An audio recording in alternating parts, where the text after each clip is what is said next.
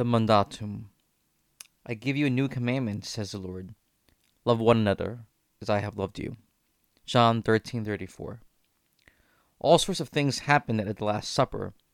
Excitement over an important meal, an act of betrayal foretold, puzzlement on the part of the disciples, Satan entering Judas, night falling, washing of feet, giving of a new commandment, institution of the Eucharist and the ministerial priesthood, singing of hymns, journeying to the garden, praying to the Father, falling asleep, betraying with a kiss, attacking with clubs and swords, and arresting and dragging Jesus away. That all happened in one night. At the center of the list of events are the washing of the feet, giving of a new commandment, and the institution of the Eucharist and ministerial priesthood. These are all linked together.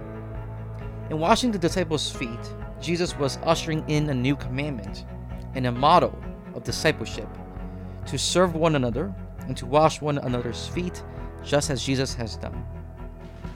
And to the one who is to lead, he must be the servant of them all. Out of his great love for us, Jesus laid down his life for our salvation and left us the Eucharist as a memorial of his suffering and death. This is the motto for the priesthood to be the servant of all and to willingly lay down one's life for the people of God.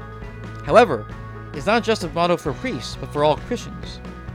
For to follow Christ is to love, and to love is to serve.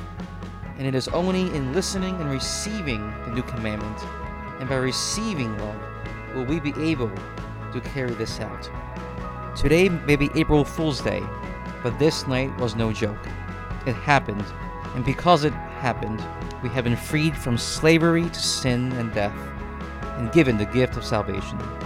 May we today ask the Lord for the grace to open our hearts and to receive His love and mercy, so that we may truly love, to love one another as Christ has loved us.